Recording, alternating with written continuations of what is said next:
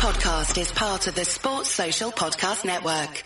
If you haven't played Paddy Power Fantasy yet, you're missing out. But on the upside, if you haven't played it yet, you qualify for a risk-free first go. Get up to £20 back as cash when you play Paddy Power Fantasy.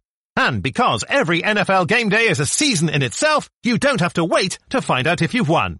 Paddy Power Fantasy. Hate waiting, love winning. New customer offer. Min £5, max £20 refund. T's and C's apply. Paddy Power Fantasy rules apply. 18 plus begambleaware.org.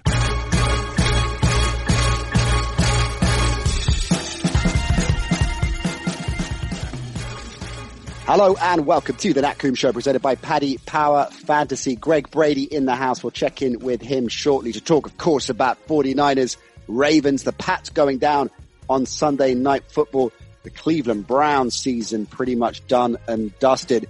What about those Miami Dolphins set? Trickery aplenty from Brian Flores. We'll get into all of that and more in a crazy weekend of football in the NFL. Uh, we're also going to be catching up with a very special guest, a Guinness World Record holder, no less, Jacob Barnor, who watched every single NFL team, all 32 of them, in a world record 84 days earlier on in this season. He stopped for breath and caught up with us. We'll check in with him a little bit later on in the show. And don't forget, follow us on social media at the NC Show, Facebook, Instagram, Twitter, loads of extra video content, bonus content, links to our Paddy Power Fantasy League, all the good stuff over on our social channels from Alex, Tom, and the crew, right? Let's get down to business and the great Greg Brady.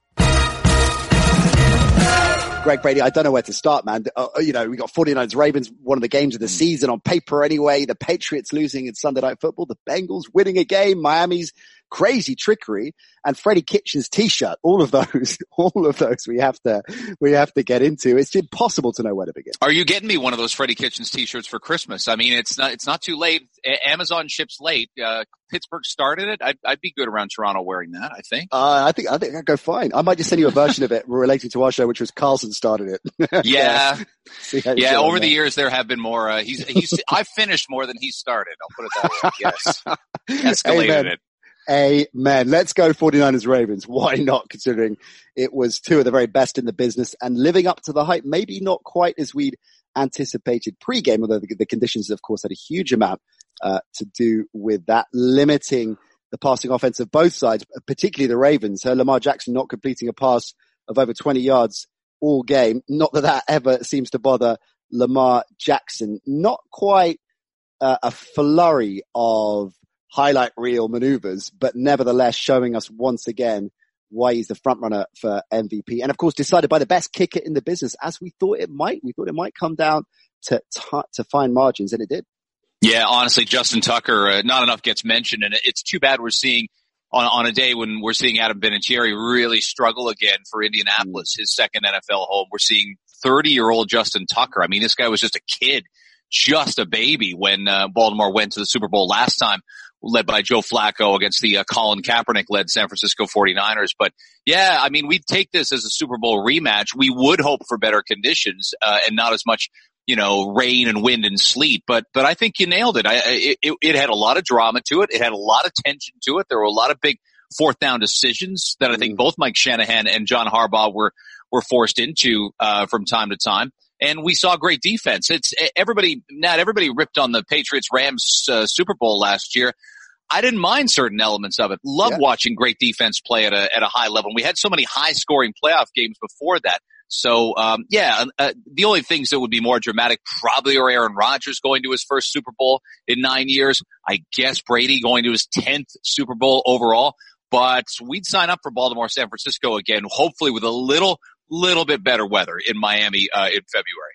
We are surely that you just haven't just jinxed Miami. We're expecting a blazing hot Super Bowl. Uh, you, you spot on with the defense being not just for purists. That's what I say to our newer listeners that have come along for the ride uh, this season. I mean, just case in point, Marcell Harris's strip of Lamar. I mean, that is a uh, just mm-hmm. a beautiful play. I would have that up there with the acrobatic one-handed falling back almost out of the end zone receiver catches. It was uh, it was an absolutely genius move. And as you say, that of course uh, represented uh, defense stepping up on both sides. The Niners actually outgained the Ravens yardage wise anyway, 331 to 283 on the road.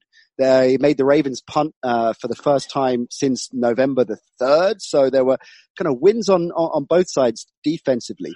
Let's talk about those fourth down decisions that you mentioned. Kyle Shanahan is the one in the firing line right now. Certainly on social media Yeah. a lot of 49ers fans and, and neutrals looking on, getting a huge amount of criticism uh, for that play call. So it's fourth and one and he decided to pass it out of the shotgun nonetheless, didn't run it. Uh, justified this in the post-game presses by saying, look, I saw the line stack, so we adjusted accordingly. Uh, but understandably, Greg, baffling some people that he didn't just go for the ground, considering how reasonably successful they've been on the ground. They didn't just go to, to run it in. They went to a, to a passing play. Yeah, and they were having a running back, obviously in uh, in Raheem Mostert, that was having a fantastic day. If if you give the ball to him, try and let him cut through a hole off tackle, and and he can't get the one yard or he can't get the ten inches basically that they needed.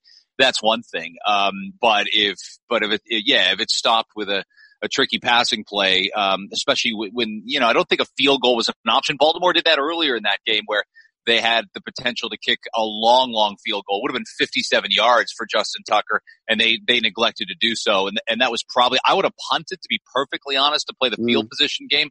But the Ravens defense really, you know, bailed out any any form of wrongdoing with that decision by stopping the 49ers from uh, from getting into field goal range. So yeah, just a, a real back and forth game. I, I you know, and I said at the time, um, while the game was happening that I thought the Ravens actually needed it a little more. I, w- I would have been a little more um, conservative had I been the 49ers. You're on the road. Had they ended up with a tie, that's not a bad result.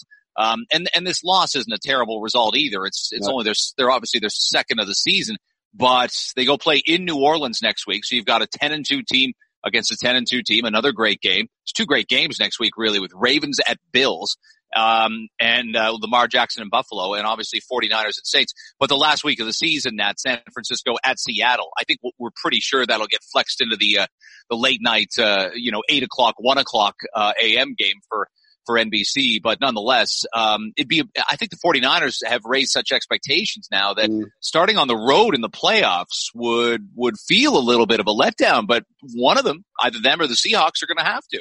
Yeah, big time. And of course, recording this, we don't know what's going on, what will happen Monday Night Football. Uh, a really tough one to call. Ollie, our producer, and I were chatting about it just before we started recording uh, today. Uh, it could conceivably see a Vikings win there, but we will get into that on Wednesday with, Mhm. with Iron Mike. Interesting you mentioned next week's games and the AFC playoff race and seeding specifically because the Patriots have the Chiefs. We'll talk about the Patriots in a moment and their defeat uh, to the Texans. They got the Chiefs which, uh, bearing in mind what we saw of Kansas City yesterday, is going to be a tall order. Uh, saw both of them respectively going to be even taller an order.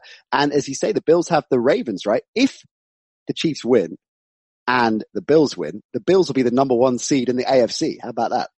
Mind blowing. Yeah. Is this night? Are are we in the early nineties? Is everybody walking around wearing Zubaz pants uh, of their favorite NFL team? It's been it's been quite a while, and it just the it Capri seems- ski jacket. Uh, and, and those those starter hats. Uh, yeah, the it's it's been a strange, uh, long, strange, miserable ride for the Buffalo Bills, and there's many moribund franchises that can claim frustration as of late. The Raiders, the Dolphins, the Bills, the Browns, the Lions. They're, they're the usual suspects, really. But this would be a major step up because two years ago that that playoff for Buffalo with Tyrod Taylor starting, it almost seems like a, a, a it didn't happen. It, it was a, it was a dream.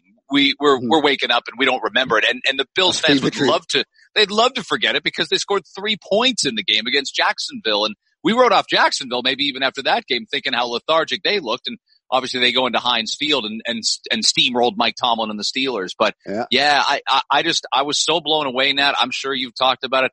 But Buffalo going into Dallas, especially after the Cowboys opening drive, which was very, you know, workmanlike and, and just clockwork.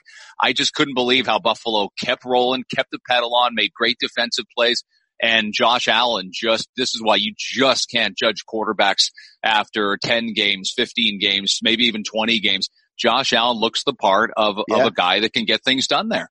Yeah, I couldn't agree more. That was a, a really important game for him, I think, not just because it was Thanksgiving prime time, that it was the Cowboys and the attention was on him. And let's face it, Buffalo is a market, much as it's a great market for football, such hardcore fans, brilliant fans, they don't get the attention that, that the uh, other teams get. Understandably, they've been you know, also rounds for a long time now. And I think even now they're competitive, that affects Josh Allen, the perception there. Well, and they're going to play big games on TV, uh, and you know, over the Christmas holidays, uh, when, when, you and I have, you know, maybe had enough of our families, which is just hard, hard to hard to imagine. Uh, we can call it work, though. We can, call, just, we can call it work. Yeah, yeah, yeah. But, uh, but they, they flex Bills Steelers. Now this, this is less likely for UK fans to be able to see the whole game live, but they flex Bills at Steelers into prime time. So that's December 15th. And then the very next week they play a Saturday afternoon game on the last Saturday before Christmas in New England. So Buffalo goes to Foxborough, 4:30 start on the Saturday, uh, 9:30 UK time start. So oh, yeah, they're getting it. massive attention for for what they've accomplished. Forgotten the Saturday Christmas games. Legend. Thank you for reminding me about that. Hey, you know the difference between the Ravens and the Browns is all in the t-shirts because, as we said, Freddie Kitchens wearing the Pittsburgh started at t-shirt on Friday, and more of that in a minute. Lamar, mm. you know what Lamar wore after the win? In, in I didn't. I spotted Justin Tucker's news, or I didn't see what Lamar had on. Tell it. Tell Lamar me. had a T-shirt that said "Nobody cares, work harder." I love it. so we'll also get you that for Christmas. So, uh, Carson started it. I'll chuck in the Freddie Kitchens one as well. Oh yeah. And a "Nobody cares, work harder." Brady. not bad. Not bad. Uh, love the so idea of it.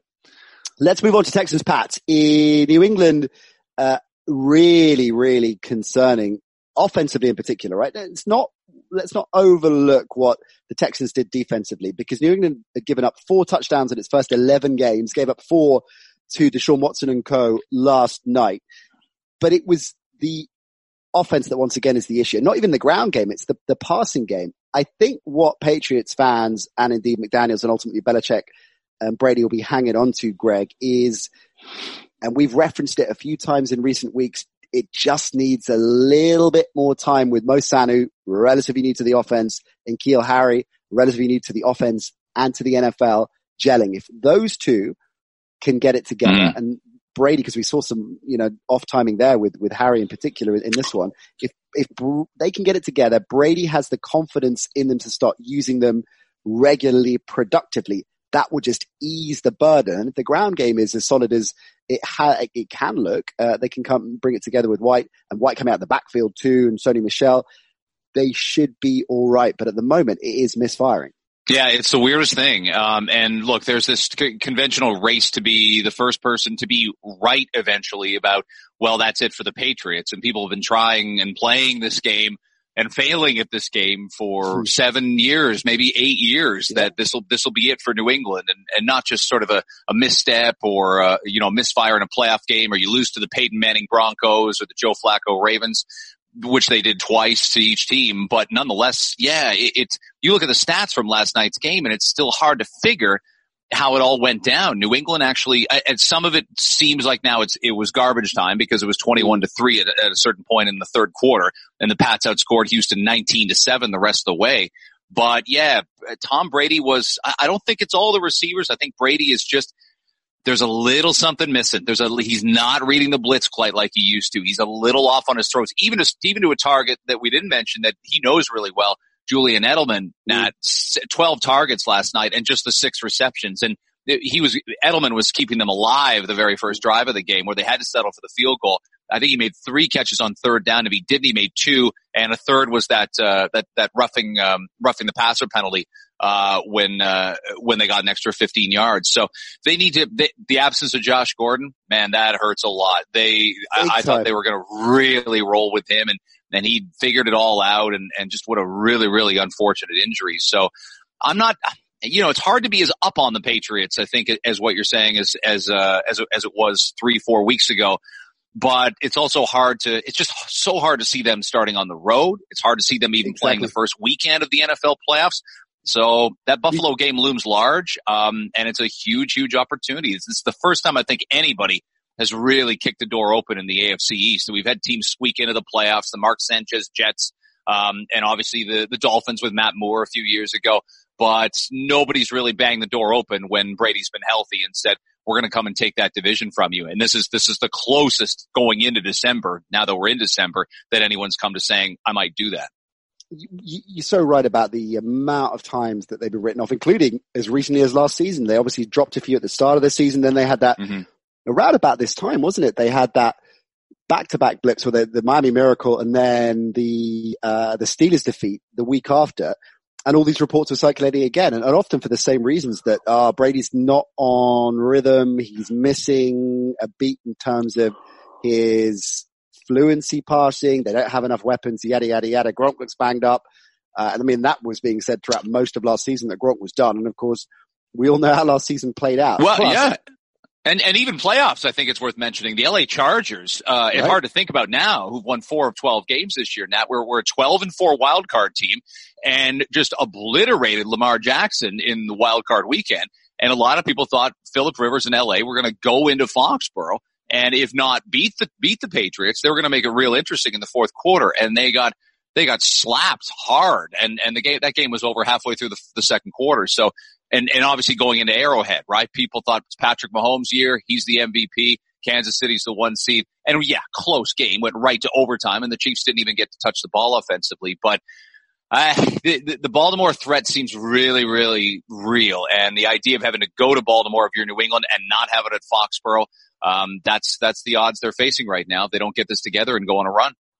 Big win for the Texans, obviously. Uh, mm-hmm. beating the Patriots is one thing, but also divisionally, given the Titans won again, uh, the Texans needed that. They stay on top of the South eight and four and reports coming out over the last few days, Ian Rapoport amongst them reporting that JJ Watt could be back for the playoffs, which is a, huge boost for them if that's true it's a really big boost for them given they, you know, they obviously had to trade Clowney. Uh, they, they, I'm not sure they've gotten exactly what they wanted to from Barkevious Mingo, who took a, uh, who took the bad penalty that kept the Patriots drive going last night. This tells you how difficult it is to, for the NFL to figure out, Nat. I think you were on air a couple weeks ago with, with Ravens or with Texans at Ravens and we thought fantastic game of the day. Deshaun Watson, Lamar Jackson and Baltimore just just just ran over them like like uh, over and over again, 41-7. So you think Houston is really reeling and they won a tight game against the Colts last weekend and then this Patriots win. Here's the interesting thing. You mentioned Tennessee.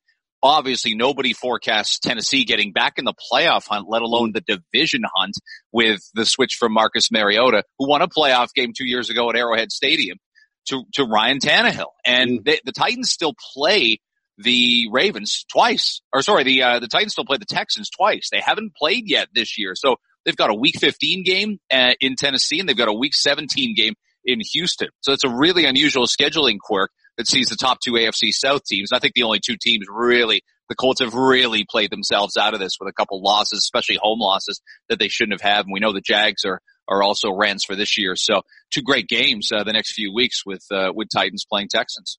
Big time. The Titans crucial win, of course, against the Colts again, again for that divisional component, not least because their momentum keeps on rolling. When Tannehill took over from Mariota, they were two and four and done. I don't think anybody saw them being in this situation now, but rolling again with him, five and one as their starter. And Derrick Henry, who mm-hmm. we know is immense talent, hasn't managed to bring it together consistently up until well, right about now, third straight game, Greg, that he's run for over 100 yards or more. And he looks, when he's in this kind of form, almost unstoppable, doesn't he? Crazy. He might be the best running back going in the league right now, and that's right. really saying something. There have been some really good performances. Hard to believe also, and, and, I mentioned this to someone this weekend, Todd Gurley is the same age as Derrick Henry, and it feels like Derrick Henry is coming into peak form and might have another two, three good years as an elite running back.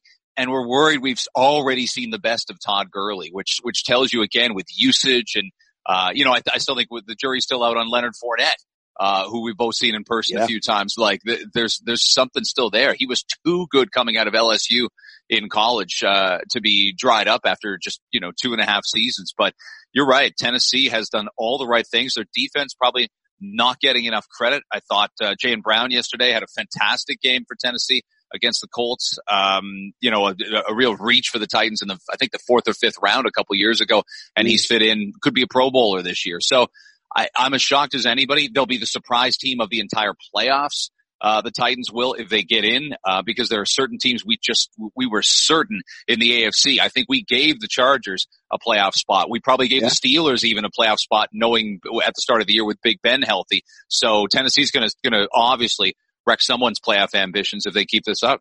Another desperately frustrating defeat for the Chargers and talk pregame reports flying around, Greg, that Philip Rivers could get benched, which is something that's unfathomable to think about even a few weeks ago. But he's been in uh, bad form and one of the all-time uh, great quarterbacks of his hmm. generation, anyway. And and I think it's likely he will uh, be in the conversation for the Hall of Fame. Whether he, he, gets over the line or not, he's one of those on the right on the line kind of players, isn't he? Along with Eli mm-hmm. Manning, his counterpart, better all round career stats than, than Manning and, and probably a better quarterback uh, consistently, but no rings. And, and that does count for, for a lot. Do you think that they're, they're really looking seriously at moving on from Rivers or is it a case of he's in bad form we're going to bench him till till he regroups because their season's done. So they haven't really got. It's not as if they think, well, well, let's bring in a backup and we might, you know, sneak over uh, the, through the back door into a wild card spot. Their season's done. So what value is there in, in benching Rivers at the moment? Yeah, I, am of two minds. I think this is his last year with the LA Chargers. He's he's 38, I think, in before next weekend's game. Um, so you're closer to 39 by the time training camp starts next year. Uh, he's out of contract with the Chargers. And there's been a, there's been, but I, but I wouldn't bench him. And I'll tell you why in a sec. But I think there's been some sort of separation to some extent. This is the, the Chargers third year in Los Angeles since they moved from San Diego and he decided to stay living in San Diego and he commutes every single day to the training camp. He doesn't go for a few days at a time. And we, we all know, uh, cause the jokes have been there. He's got this massive family and Matt, Nat, I can't even remember if he's going from seven to eight kids or eight to nine kids within the next year, but it's one of I those. Think it's in, I think it's in double digits. I'm pretty sure you keep talking. I'm going to look it up. but either way, he's uh, obviously uh, needed at, at, home. There's no amount of uh, of help around the home for Mrs. Rivers. Uh, and if, if, she wants to leave the house, uh, ever, uh, it's better that, that, uh, Philip's back home. So it, it's a strange one because I don't know that this will be the conventional, well, he'd like to play somewhere else. Uh, and go and be the Chicago Bears starting quarterback next year. Like there's got to be somebody wow. that thinks I can get another year or two out of a guy that's had the kind of career Philip Rivers has had. But is it going to be appealing to Philip Rivers, who who probably you know has got you know nine digits when he uh, you know takes uh, uh, takes money out of his bank account. He sees nine digits staring back at him. I, I don't know what the incentive is to, and, he, and he's going to leave relatively healthy. Um, it's hard to believe we'd have an NFL next year already with Eli Manning potentially retiring this offseason and a Philip yeah. Rivers. But, but the irony and, and the juxtapose that you mentioned there is obviously two players traded for themselves um, or traded for each other, I should say, with some parts here and there because, you know, Manning refused to go play for the then San Diego Chargers, uh, and traded the first pick for the fourth pick. So the Giants get Eli, who wins two Super Bowls. But as you said, the Chargers, more playoff games. Um, I don't think Philip Rivers has more playoff wins, but statistically speaking, he probably can make more of a case for the Hall. I'm not sure either. Either don't feel like lock Hall of Fames to me, no. but there is a conversation. There is certainly a discussion about both of them. Uh, nine kids, incidentally, is uh, what the Rivers, the Rivers family uh, are made up of. So congratulations there. The idea of Philip Rivers not playing for in a Chargers uh, uniform uh, will be difficult to, to see. Let's move on to their counterparts. Really key win for the Chiefs because the Raiders for much of the season were the upstart contenders in the West. Surprisingly, when we, as he said earlier, we thought the Chargers were going to be the ones pushing Kansas City all the way, but they disappointed the Raiders that is last week against the Jets and they disappointed again, perhaps more understandably against a revived Kansas City offense, putting up 40 points uh, against Oakland. You'd think now that means Oakland's uh, promising old season is is probably done. Um, and what does it tell you about about Kansas City? Can we tell a huge amount from how strong the offense looked, given the fact the Raiders were pretty woeful once again, Greg? Well, pretty into Kansas City's offense. Yeah, Patrick Mahomes didn't have to do a, a, ton. You know, if I told you Patrick Mahomes would only have 15 completions against the, the Raiders, yeah. you'd be pretty worried, and you wouldn't, you sure, you sure wouldn't think it was a 40 to nine blowout. But, but they're they're doing a lot of stuff on both sides of the ball. I worried earlier that they were sort of you know almost uh, almost had too many options at running back, and they weren't really settling in on uh, you know, running back, running back by committee usually first two people rushing the ball, but they've obviously have, have had three. They've loved Darwin Thompson. They've yeah. added LeSean McCoy into the mix who couldn't get much going yesterday and Daryl Williams. So, and, and obviously Mahomes likes to take off and run as he showed with his 13 yard touchdown yesterday. But, but I think Williams it's all coming together. Didn't he in the game? Just yeah, dive in there. Yeah, so he, he got knocked. So Thompson came in for Williams, I think. So keep keep an eye on that because that he could be out for a few weeks. Williams. Yeah, that. that's right. Well, yeah, Williams only had the six carries. I forgot about that. But but yeah, I mean the options are all there for for passing. You know, Tyreek Hill is who he is. Travis Kelce's an elite tight end. They've got it all there. It's just are they going to get stops? Are they going to get stops against a really good offense in the playoffs? What if they do run into Baltimore again in the postseason? What do they see Deshaun Watson the way Deshaun Watson played last night? So, yeah. uh, look, the Chiefs are just, Chiefs fans just seem to brace for that that, you know, they, they know they'll be in the playoffs. They've been a consistently good franchise for a long, long time now.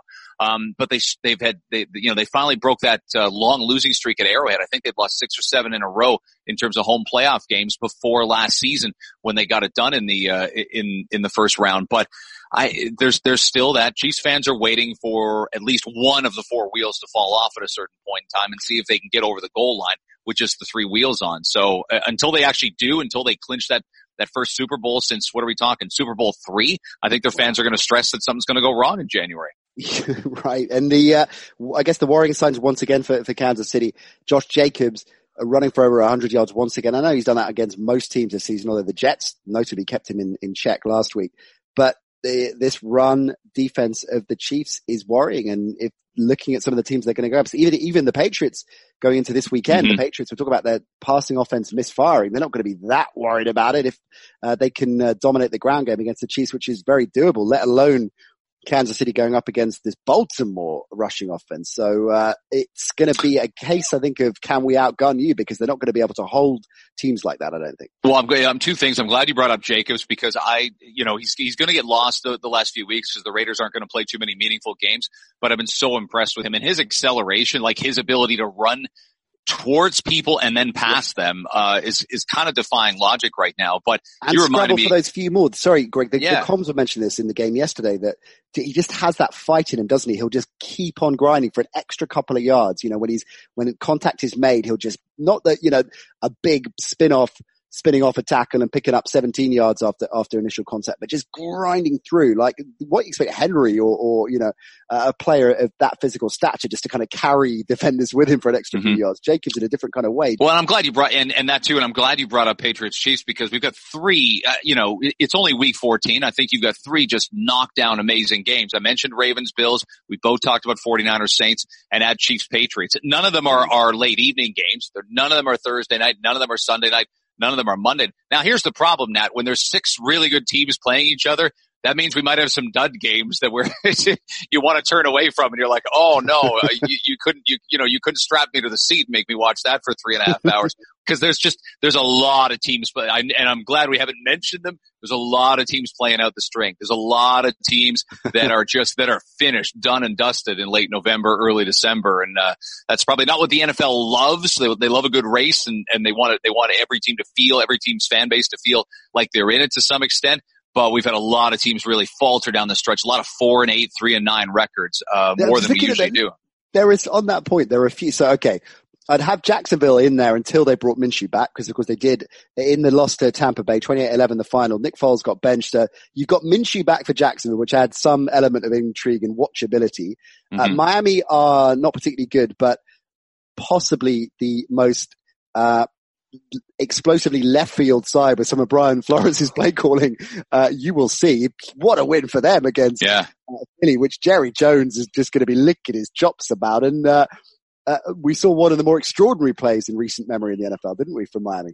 Yeah, the the, uh, the uh, that, and that's the first kicker or punter to catch a touchdown. I think since 1975, 76, uh, right around there. Ollie Thornton had the stat yesterday. I think it's I think it's 77. So we're talking 42 years since we've seen a kicker or punter score a receiving uh, touchdown. And and when we talk about the bad teams too, yeah, Miami looked like they were zoning in basically all off season and the preseason and the first few weeks of the season on that number one overall draft pick. Cincinnati's in the driver's seat right now. What if the New York Giants again are in the top three? They were there two years ago and had the big Sam Darnold, Saquon Barkley decision. What if the Giants are on the clock come the NFL draft in the spring? E- even in Eli Manning's last season, um, we, we didn't forecast that. We didn't think the Giants, we thought they had at least as good enough, uh, defense and some offensive weapons, maybe to win four or five games, but they're, they're sneaking right in there because Washington keeps beating teams. Washington beat Detroit. Washington wins over Carolina yesterday. They're getting yeah. things done. Well, they, they get another team, right? So either Washington, one of those teams you say living out the string, but yeah, with Dwayne Haskins, they beat Carolina, uh, one of the big upsets of the season, I think, let alone yeah. uh, of the weekend. So they're quite watchable. Cincy get their first win of the season, so go Cincy. The very few teams actually, when, when you break it down, Arizona, because they've got the Kyler Murray factor, and the Rams took them apart yesterday. 34-7 was the, the final there, and God, the Rams needed that win. But there are still something watchable about about most teams now. I'm looking at maybe Detroit on on a short list. Atlanta, I guess, uh, uh, are getting to that stage where it's good. But even then, they're capable of you know high wire offense with with Matt Ryan and co. So yeah, it is look at me erring on the positive as much as I well, and and when you get into December, you talk, you start, unfortunately, for better or worse, for you, for if it's your franchise, you start talking Black Monday. And I, I think every first year coach, um, you know, I, I really think Taylor's safe in, in Cincinnati. Flores is safe in, in, in Miami. But think about the, uh, the, the, a lot of the established coaches. I mean, Ron Rivera is a time in Carolina. We all think Dan Quinn's in some trouble in Atlanta. So there's two NFC South coaches that might be in some trouble. And what, I don't know what you do. If you say, and, and I think they said this in Detroit, Nat, if you say, well, Jim Caldwell's not winning enough games at nine and seven to get yeah. things done. And I wasn't a big Jim Caldwell fan either in Indy or Detroit. I did think he held them back, made some bad late game. How do you, how do you, how do you bring back Matt Patricia if he's 4-11 and 1 coming mm-hmm. off a 6 and 10 season? I uh, that's a tough one because a lot of teams were really interested in Matt Patricia uh, coming off that Patriots defensive coordinator job, and it's just been another disappointment. There maybe there are some people that, that don't that don't fit as a head coach, and the Lions have to decide whether he does or not. He does or not. Oh, he wonder if he's got the staff of defense though. It's always a decent get out get out of jail card if uh, if you're. Mm-hmm. Particularly the way he was playing, if your starting quarterback goes down, you can say, well, you know, because they, and to be fair, they were in contention when when he went down. So yeah, he's an, an intriguing one. Uh, what about those Cleveland Browns and Freddie Kitchens? Let's let's wrap on them because really disappointing defeat for them against the Steelers. I mean, their season is pretty much done. We've been buying into this and the run they've been on. Maybe if they run the table, they can. But five and seven now, it's going to be really, really difficult to see them make the playoffs. And as we referenced and uh, and, and joked about the top of the show, Freddie Kitchens wearing that T-shirt on a Friday before the game I have been in two minds about Freddie Kitchens. I hear both sides of it. You know, I like the idea of giving a young head coach or a new head coach the benefit of the doubt and a bit of time to, to get into the role. It's kind of ridiculous to be looking at one and dones unless you absolutely have to. But how in any way, shape or form can you justify a head coach, Greg, wearing a, a t-shirt like that the weekend before a game if you're no. going to go on a lose. You could even, even if they won the game, you could just about, just about say, well, look, he really galvanized his team and he's that kind of coach. And yeah, there are coaches that are at one extreme, really, really officious and authoritarian and drill sergeant. And at the other end, you got Freddie Kitchens, who's one of the guys. And, but that's okay if the team are winning. But if they're not winning with this amount of talent, you can't justify it at all, can you? No, the T-shirt right right off the gate uh, strikes me as something that a experienced head coach would tell a defensive back or wide receiver or lineman. right. Don't right. wear that T-shirt, but you're the right. head coach, and you're not an established head coach at that. It's it's not that you should be seen and not heard, but you, you got to earn your way a little bit. And and yeah, I, I get the idea. It's uh, it's us against the world. It's we've got the chip, you know, collective chips on our shoulder your bottom line, they haven't won enough games against teams that, that they should beat. That, that's a game that with the Steelers struggling and, and with a brand new quarterback, they should win that game. Look at the Broncos game. They lose in Denver. And I know Denver's been a little bit of a tough out at home. The Chargers found that out yesterday, but mm. we're talking five and seven, four and eight football teams. And that's a big struggle for, for Cleveland. We all thought, okay, so they start two and five. The schedule's going to get a little bit easier. They had a big win now. I think, I think they've got some impressive looking wins now in retrospect. The fact they went into Baltimore, even though it was early in the season, and Baker Mayfield put up 40 points on the Ravens defense, impressive. Mm-hmm. They beat the Bills. They beat the Bills just what, three weeks ago. And it looked like it was starting to turn a little bit. So it's, uh, no, their season's done, not because they're five and seven, but just because there's too many teams to hop over. There's too many teams in the conference that have a little bit of an edge on them. And I, and I still think the worrying, I mentioned the, the guys that seem safe in Miami and Cincinnati that are first year coaches, though he's a first year coach, Freddie Kitchens. The other one I'd look at, and I'm just not sure, is the Jets and Adam Gase. I'm just not sure that the Jets don't hit the reset button right away on Adam Gase because despite they what they see, said, despite the, the, fact they came out and said, I know the way they played well yesterday, notwithstanding the way they've played since they said that. I know, and, and it feels like look, things had started to get rolling. Three big wins in a row, so it, I think the next four games, how they play, and, and they play some teams that uh, that they can beat. They've got the Dolphins at home, they've got the Steelers at home, they got the other two games are real tough at the Ravens and at the Bills. But if it, it just feels like there's something uh, all amiss with Sam Darnold's progress, and uh, and I, I love Sam Darnold. He's the guy I would have taken first overall. I look at him and, and Allen. I was going to say even we don't even know what Josh Rosen is because he's been benched again and, yeah. and, and he's been in two terrible situations with terrible football teams. Arizona last year and Miami this year. But either way, um, the Jets in Cleveland, they're going to ask themselves questions. They're going to do a lot of self-evaluation at the end of the season to see if they can upgrade at head coach. Just looking at the playoff picture, uh, it's kind of set really outside of the, the, uh, in the AFC, this is the South, which uh, you have in the hunt, top of in the hunt, the Titans at seven and five, the Colts uh, six and six, the Raiders also on six and six as well. So the South needs to come out in the wash. The Raiders, you would think, when you look at the Steelers at the moment hold the sixth with the wild card, the sixth seed at seven and five. So, you know, the Raiders are still, will still feel they're in the mix. They just had back to back terrible games. They're not, they're coming into poor form at the worst possible time. The NFC is a bit more straightforward though, really, because mm-hmm the seventh seed right now, the Rams, seven and five. And if you think about it, the, the Vikes are, well, a lot depends on what happens tonight, of course, but the Vikes eight and three right now, holding that sixth spot. So it's going to be hard to see because the Bears are six, they're 500, but you know, surely they're, they're done. And, and then you're into the Bucs Eagles after that defeat for Philly, five and seven territory. So really the Rams are the only ones that, that could break through out of the chasing pack in the NFC, I think. And they probably, that's a good point. They probably got to get to 10 and 6. And how do they get to mm. 10 and 6? They're going to have to win one of two games. They're going to have to either beat the Rams, or sorry, they're going to have to beat the Seahawks, who they host mm-hmm. on Sunday Night Football next week, or they're going to have to go to Santa Clara and beat the 49ers because they're at the mm. Cowboys. And that doesn't look as threatening as it did six weeks ago to right. go into Dallas and, and get a win. The Cowboys are reeling right now but you know, and, and they host the Cardinals the last week of the season. So if they can get to nine and six, love their chances to be 10 and 6, but the Vikings will have to stub their toe along the way. And, and, but mm. listen, Minnesota watched this happen last year where they lost key games in December and Kirk Cousins was outplayed in key games in December. And Vikings fans are just hoping it doesn't, uh, it doesn't happen again. That even if they don't, even if they can't catch Green Bay and host a playoff game, uh, they potentially go on the road. Here's the thing. You get a sweet prize if you're that fifth seed in the NFC Nat because you're going to play the the winner slash loser, whatever, one seed in the NFC East. And it's hard to believe a Minnesota right. or or a Seattle or even a San Francisco is going to be an underdog going to Philadelphia or Dallas because that team's yeah. going to be nine and seven at best. We could easily see an eight and eight uh, division champion in the NFC playing a, a wild card team that's won ten or eleven.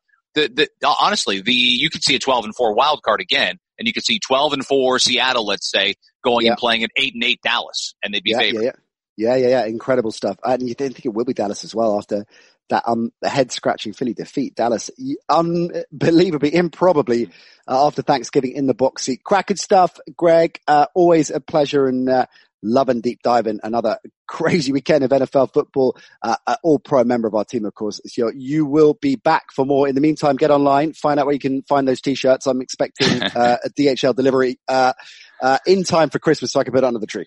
Yeah, Carlson. Well, London started it. It kind of puts everybody under the, and and we, we got to make sure that it's a it's a very established thing. London started it would be a great thing for uh, for a local team to to come up with. Love it. Look after yourself, bud. See you soon. Thanks, Nat. Always.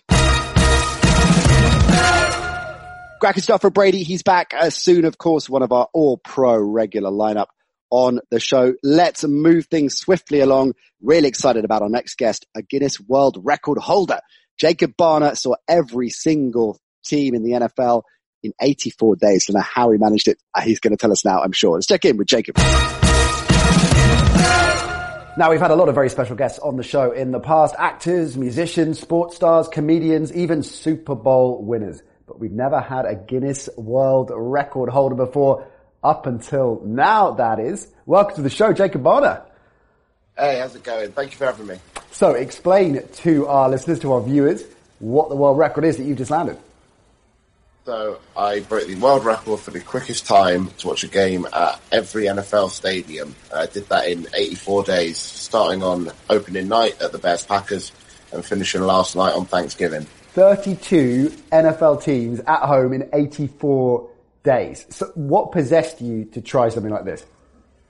Um, well, I've been an NFL fan for nine, ten years maybe. Um, I played American football back in the UK, and then there's lots of stadiums I've always wanted to go to, like Lambeau, Arrowhead, all kind of old school ones.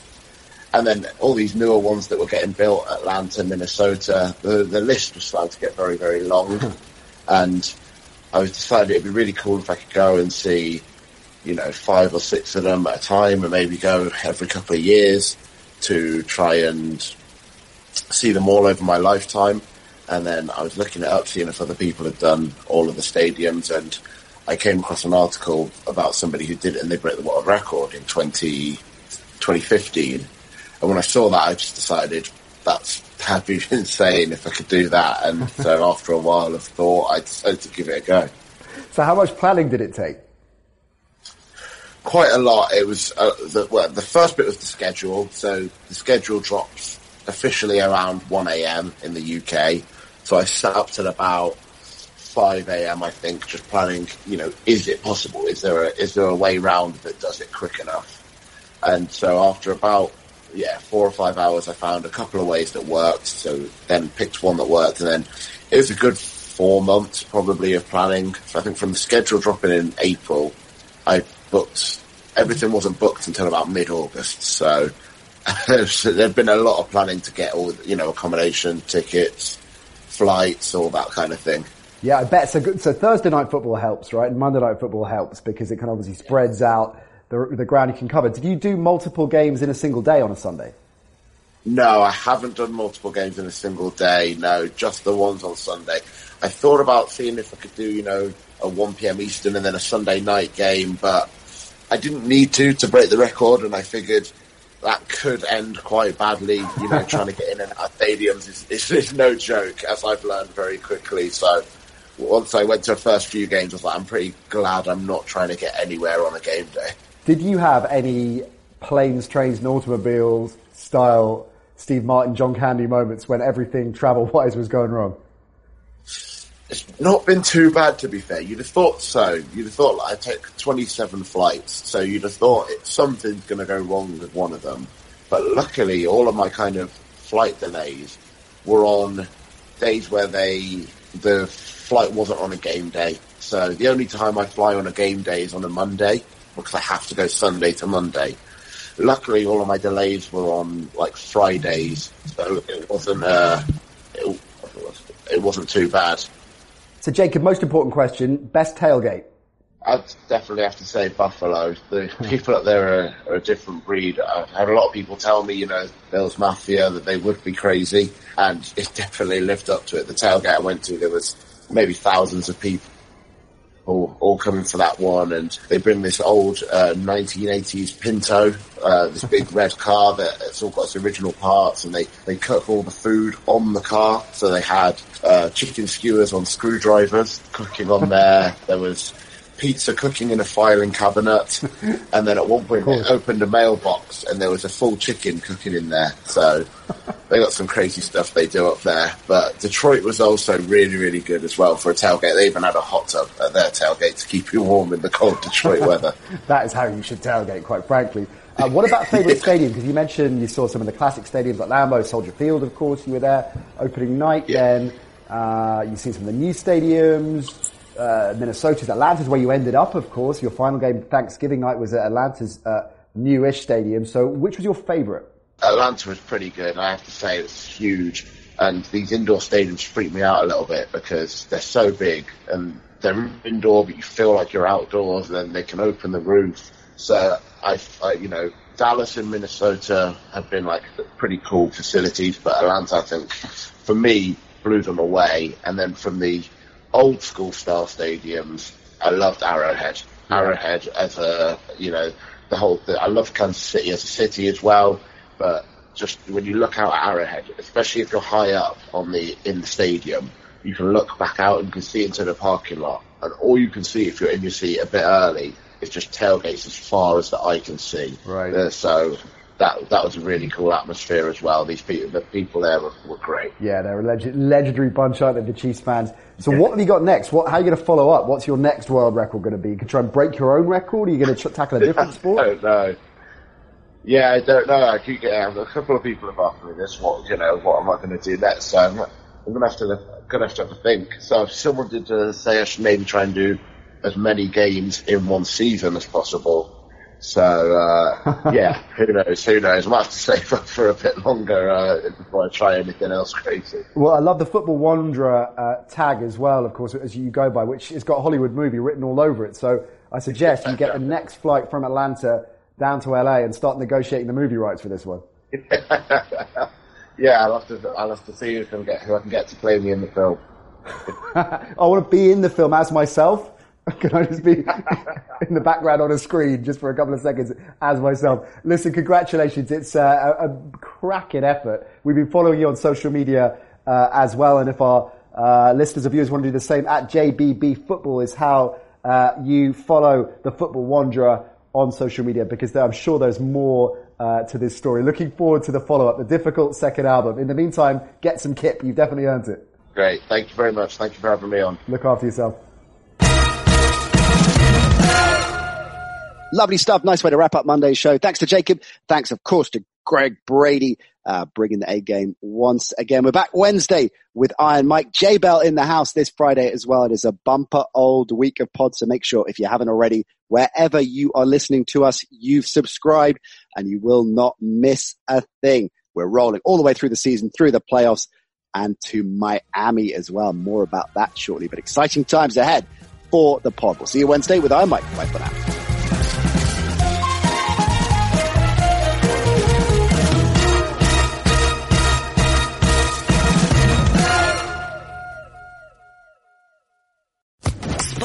Podcast Network.